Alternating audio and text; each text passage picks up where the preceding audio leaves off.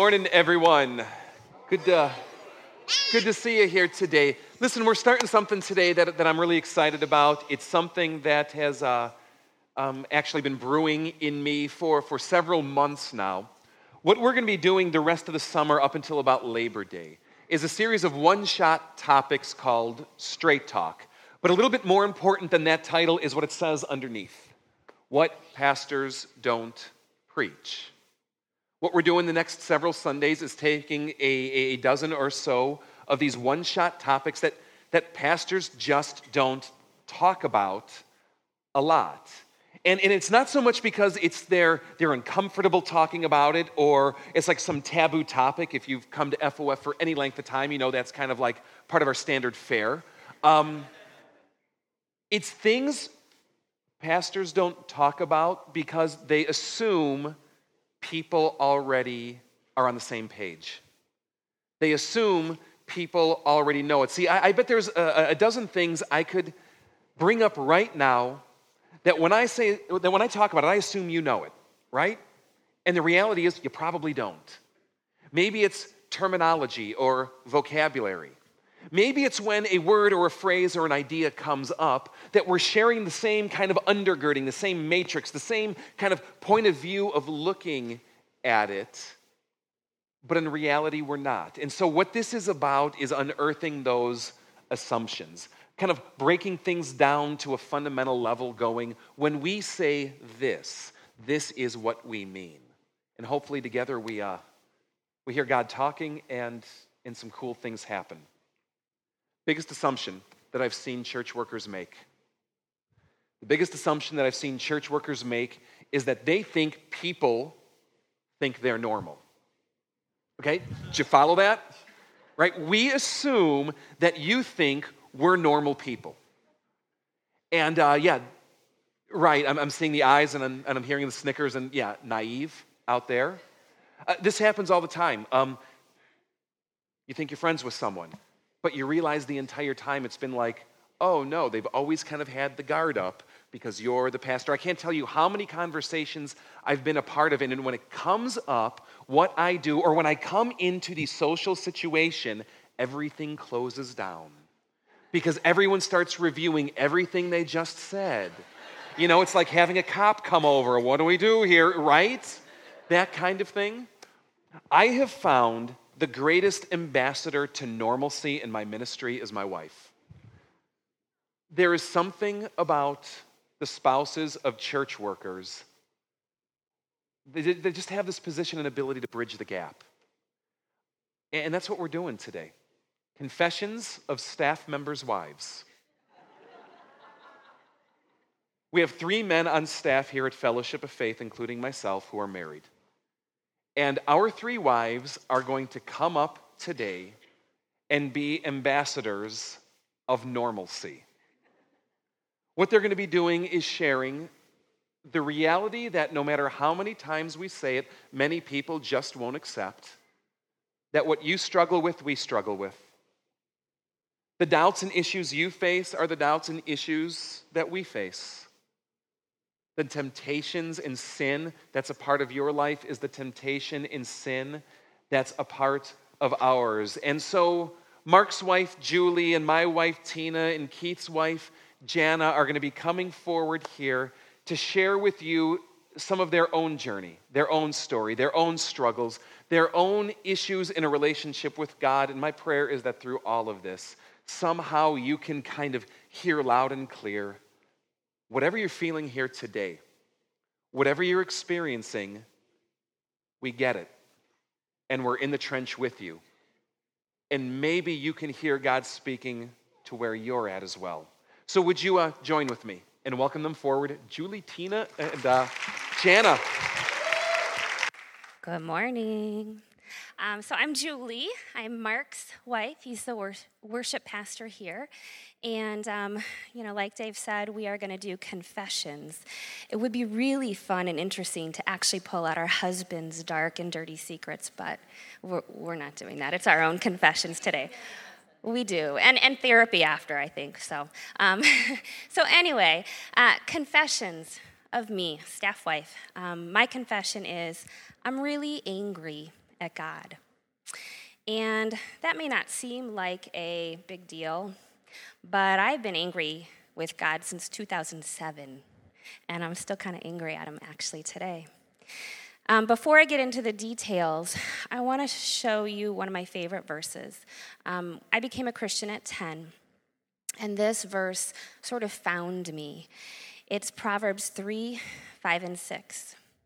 Says, Trust in the Lord with all your heart, and lean not on your own understanding. In all your ways, acknowledge him, and he will make your path straight. And as a 10 year old, that's kind of easy to do. There's not a whole lot going on in your world. And um, as I went through my life and had situations that I had to handle and deal with, um, this verse became more and more of a strength to me and lifeblood for me because I don't like to trust people. So, trusting in the Lord with all my heart was hard. I grew up in kind of an abusive home, and so it, it wasn't something easy for me to do. It was a spiritual act to trust Him. Leaning on His understanding and not my own, I don't like that either. I, I, depend on my cognition pretty heavily. I like my mind. I like what I think and what I want. I think I'm pretty good at it. And so giving in and, and leaning on God's understanding was also hard for me. In all your ways, acknowledge Him, and He will make your paths straight. I'm pretty independent. I'm pretty stubborn. I think I do pretty good on my own. And so letting him make my path straight wasn't easy either. I liked my agenda, I liked the way that I wanted it done. So as I went through different stages of my life teenager, college, young adulthood, being a mom um, this was something God kept bringing me back to. And it changed. As I grew in my faith and as I faced struggles, this changed for me. So, back to 2007, Mark and I lived in Bull Valley, and he worked at a church in Grayslake. I was a chaplain at the Lake County Jail in Waukegan. Our kids were at a school in Lake Zurich. So our whole life was like east of Route 12. And we spent forever in the car. And we really had very few friends out by us. And so anything we did, we were going long distances for events and gatherings and getting together with friends. And it was getting harder on our family life. Um, so Mark would have these evening meetings at work, and he wouldn't come home during the week because it wasn't even possible for him to battle traffic, be with us, and go back. So we prayed a lot about the thought of, hey, let's move a little closer to where our life actually is. I went to this verse God, what do you think? I want to trust you. I want to lean into you. I think it's a great idea, but I want you to guide us. And Mark and I both felt like he was. He was giving us a, a blessing, a permission to do this. So we broke ground in our home in Volo in February of 2007. We ended up closing in July of 2007. But if you remember, in between there, we had a housing market crash and um, everything changed. We were the first wave of those victims. And before we moved, um, when we had put our house on the market, we were doing really well actually financially. Um, we had stewarded, Mark had stewarded our money really well. and um, we had a savings account, a good one. We had no debt at all. And um, we had equity in our house. I don't know if you guys remember that, but that used to be a thing. And so we thought, well, you know what, even if our house doesn't sell right away, we've got a couple months to carry two mortgages, we can do it. We've got the savings, and once the house sells and we get the equity back, we'll replace it, we'll be fine. Financial was the last worry on my mind in this process. So we're going through the months of the summer and going through the months, and our house is getting no showings, and it's not moving, and it's looking pretty grim. And I start getting kind of angry at God because we felt like this is what He called us to do. We're in ministry, we want to be together as a family. This is not a straight path. I had no idea what He was doing, but I, I went back. Okay, God, I'm going to acknowledge you. My mind, I think I have a better way, but we're going to trust you. Let's keep going. So we did. We moved into our home. We put both homes on the market just to see maybe we heard wrong. Maybe one of them was supposed to sell. We're supposed to be in no showings for any of our homes. And through the months, we decided to be, I guess, responsible with the debt that we owed, and we paid both mortgages. We felt very strongly that that was the right thing to do. We'll come back around to March of 2008, and we're broke. And we short sailed on our house. And not only that, but um, the terms of the short sale were such that we had to pay back some of what was still owed on the house. We were told it was a no interest, long term loan, which, okay, we again thought this is, this is part of what we're responsible for. We'll pay this back. I was still pretty mad at God, though. Again, we had done all this work, we had tried so hard, and now we're in debt, we have no savings, and we're paying on a house we don't live in, we don't own. I, I was pretty mad at him.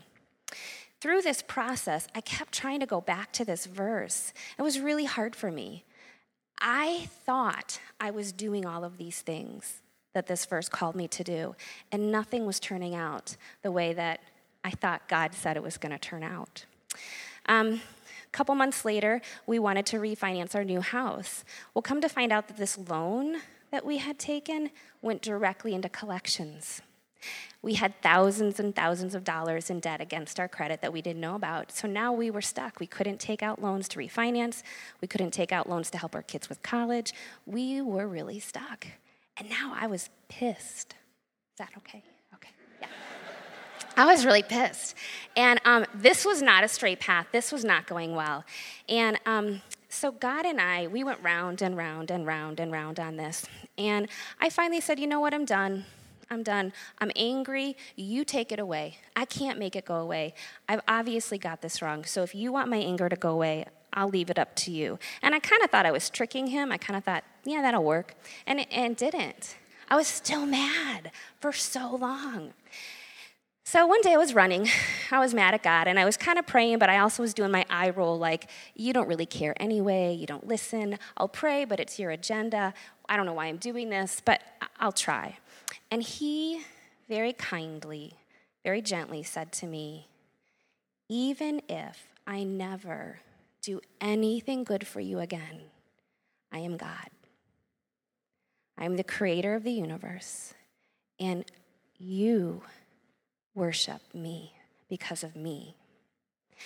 Um, yeah, I didn't like that right away. That was kind of my, um, my own motive, my own mind, and, and we wrestled with that for a while. But um, as I tested this out with scripture, and especially with this verse, it, it played out to be accurate in my soul that it doesn't matter if he answers my prayers. I want him to, but um, he is still God.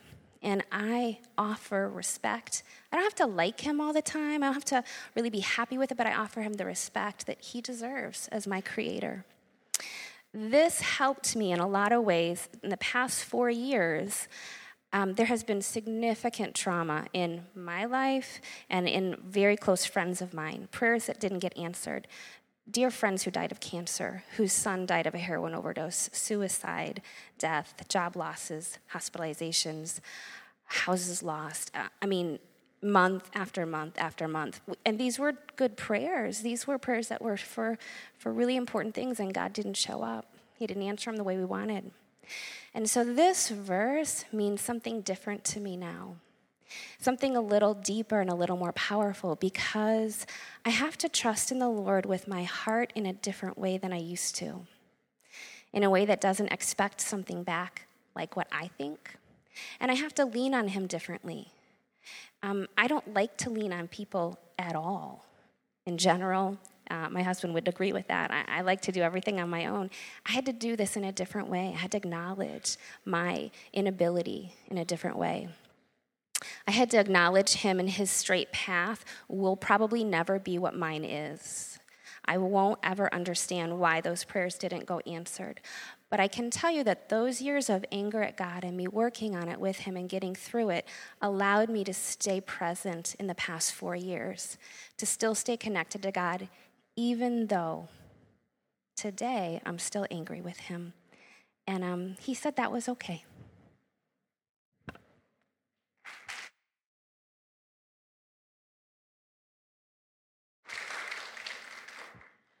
I'm Jana Peters. I'm Keith Peters' wife.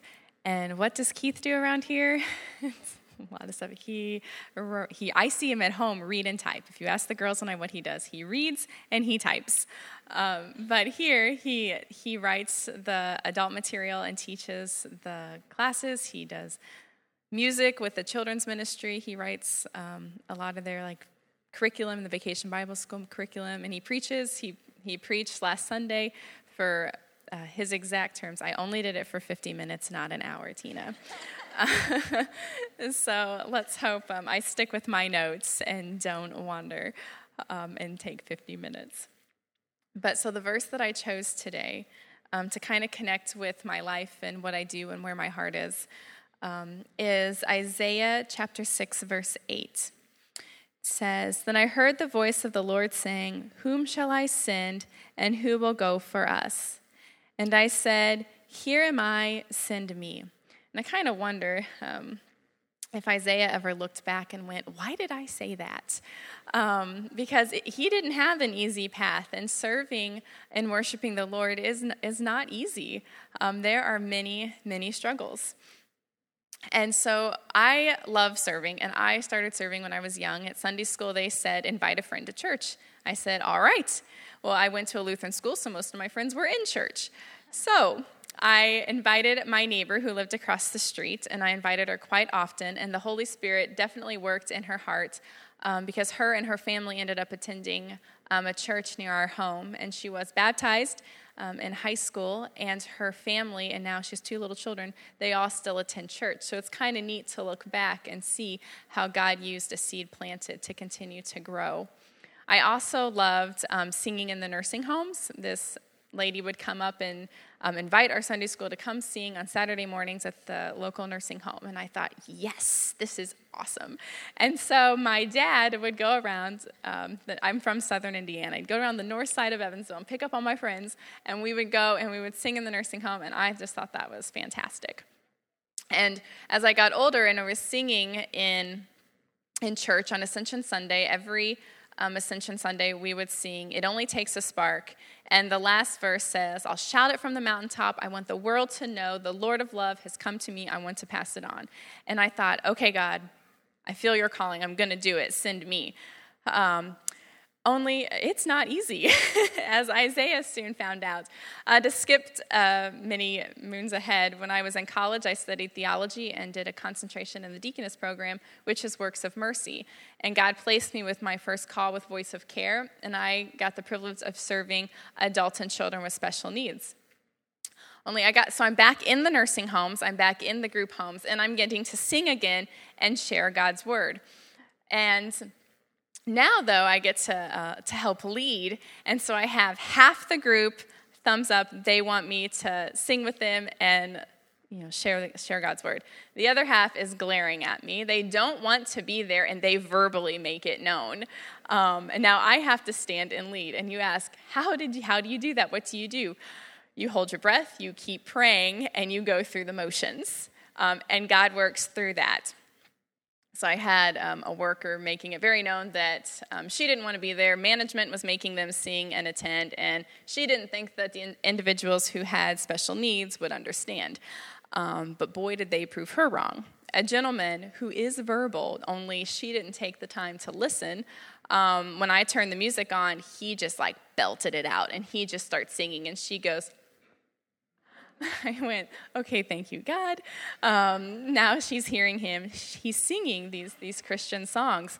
And they were answering questions. And Heidi holds up her picture and says, Jesus loves me. Jesus loves you. And then she continues to say that as she walks up and down the halls. Um, so the staff got a great lesson that week and many more weeks to come. And it was not easy um, for many, many weeks, but I kept going back. I did not give up because I knew this is what God wanted. And um, many of the staff work, so they don't get to go to church, so I got to bring church to them. And as they got to know me, they started giving prayer requests and calling in prayer requests and um, leaving notes with the nurses because they knew the nurse would see me because their shift was over.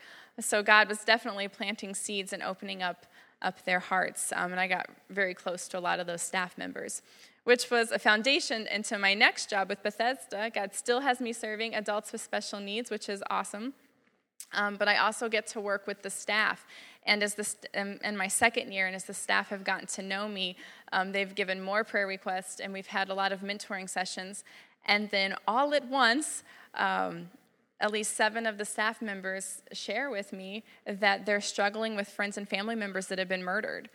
Now this is a whole new area, so I was like, God, I need, I need the resources. What do I say?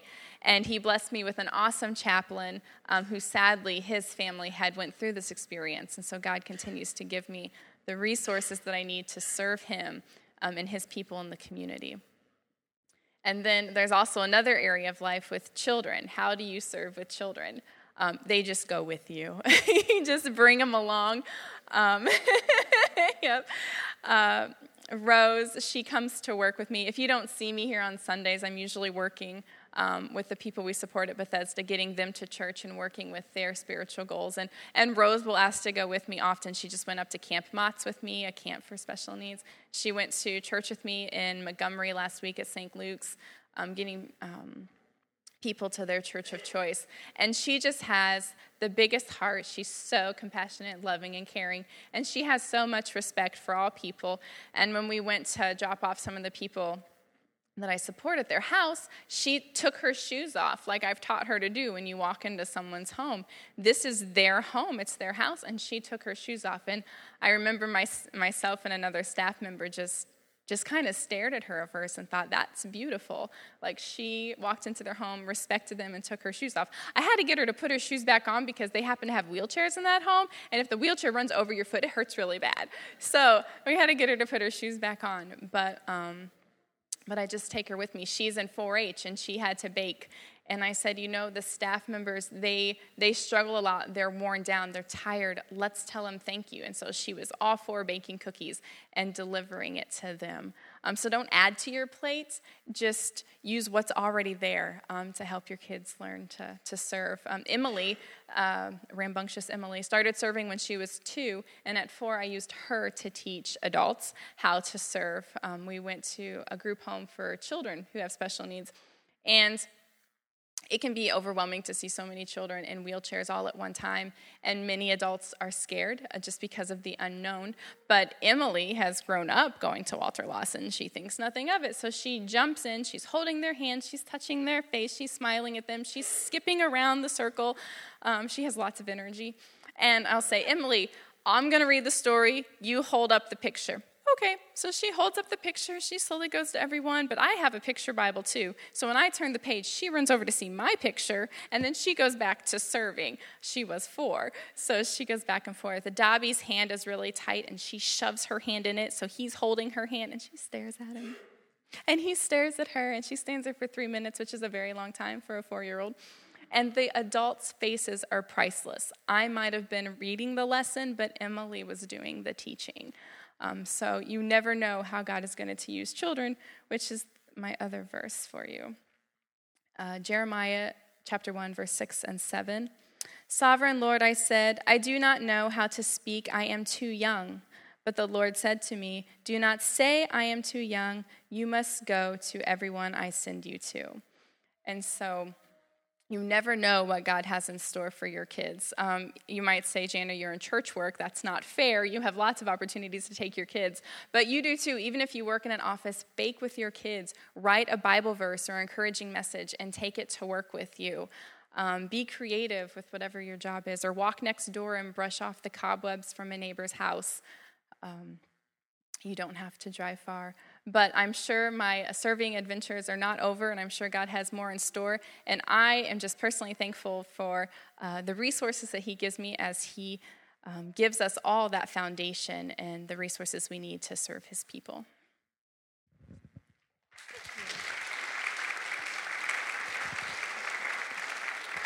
Thank you, Julie and Jana. Um, so you've gotten to meet Julie and Jana for just a few minutes today. I know them a lot better, and let me just tell you, these are amazing women. Go out of your way to get to know them because they are two of my favorite people in the whole world, really. Thank you guys so much. Um, good morning. My name is Tina, and I'm the pastor's wife. Um, today, I want to start off with a story about Dave. I don't actually have a story, but I just want him to experience the curiosity laced with fear every time he talks about me.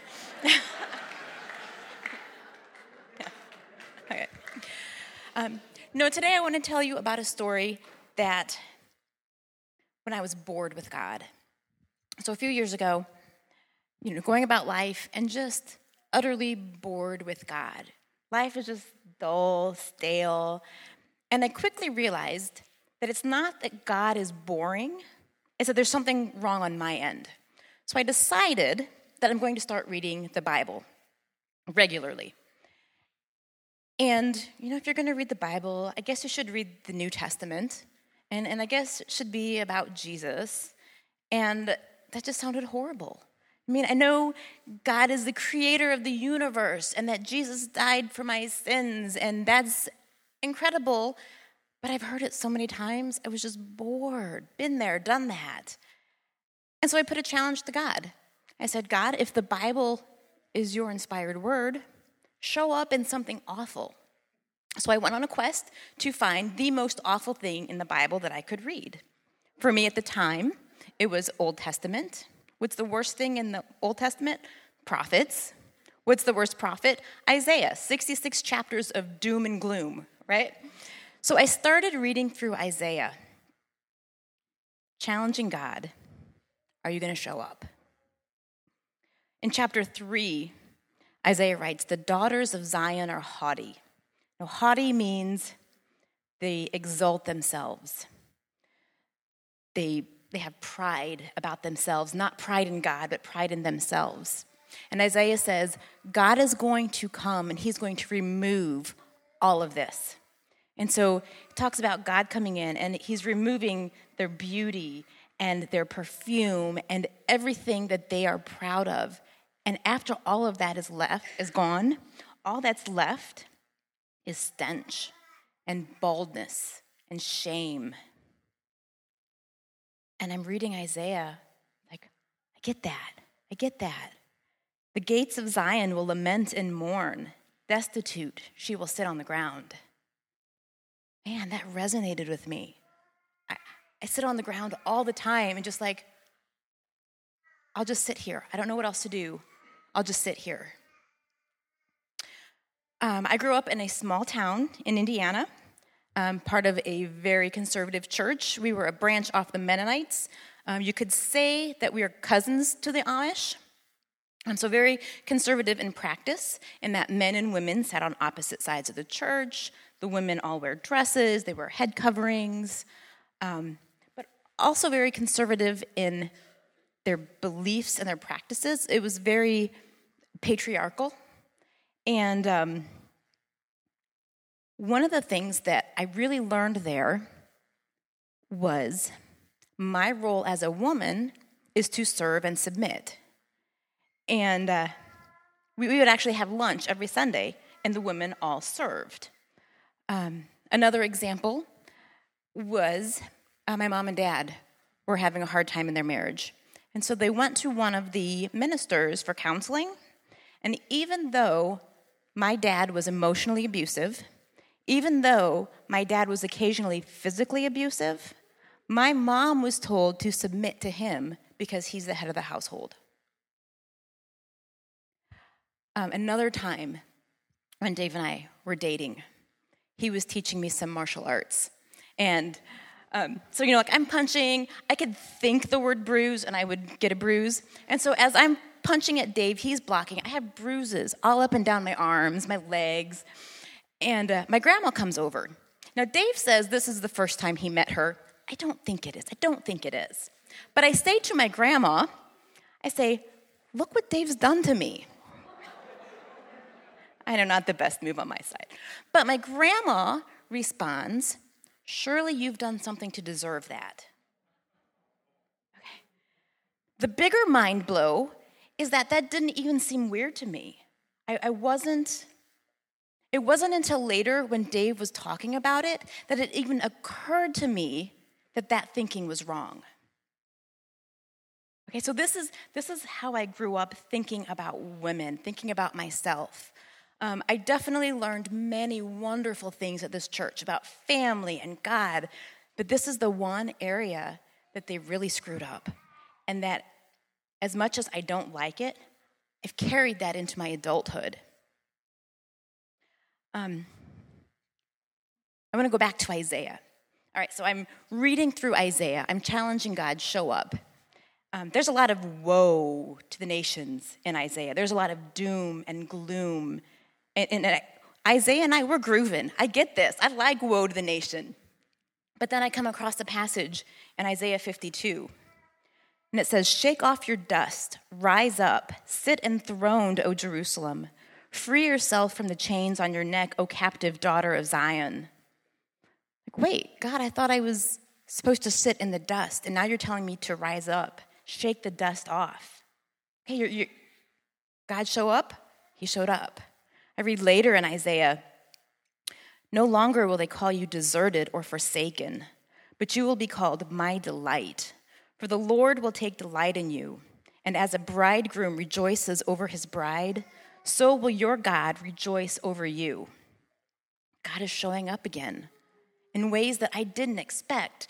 And I tell you what, I could tell you this in my head, but my heart doesn't get that. And it took years of wrestling with God I mean, I'm still wrestling with God of how to accept being delighted in. So, my confession today, since we're talking about confessions, is that there are days, there are weeks, there are months that I sit in the dust, that I sit on the ground, and I like the dust. I know how to be in the dust, I, I revel in the dust. And you know what? That's okay because God comes and He sits with the dust sits in the dust with me. And I know that God loves me even though I'm in the dust. And it's because Jesus has died for me. And the things that I couldn't do myself, God has reconciled for me. And all of a sudden, I'm hearing the same story that before Isaiah just bored me to tears. Now it's like my life breath.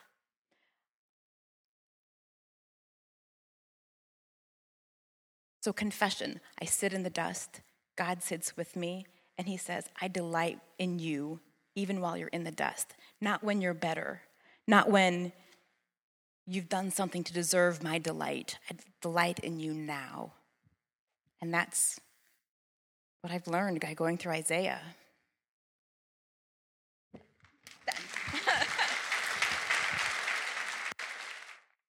I think if you get to know any of these women more or any of their spouses, you realize it's just the tip of an iceberg. And guys, I want to thank you again for coming up and just putting your hearts on the line like this. And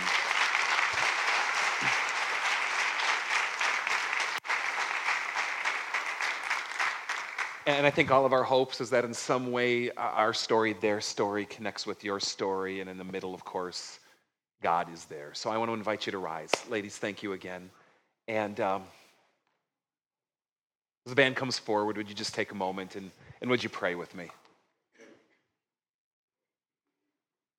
God in heaven, uh, we, we come here regardless of where we get our paycheck, regardless of who we're married to, regardless if we're in professional church work or attend on a Sunday, and we come, we come broken.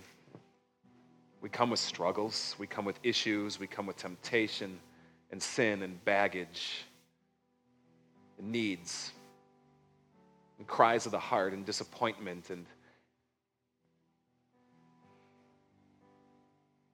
Thank you, God. We can be angry. Angry at you, and you don't run away. Thank you, God, that we can think we're following a life call and a life path, and when it surprises us that you're in the details, we, we thank you that when serving is hard and brutal and unforgiving, that your spirit works.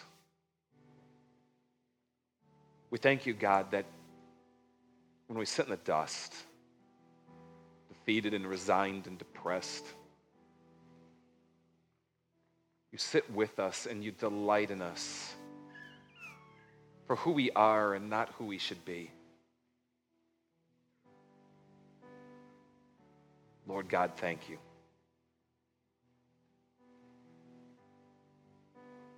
by your Spirit. In the name of, of your Son, Jesus. Here today we pray.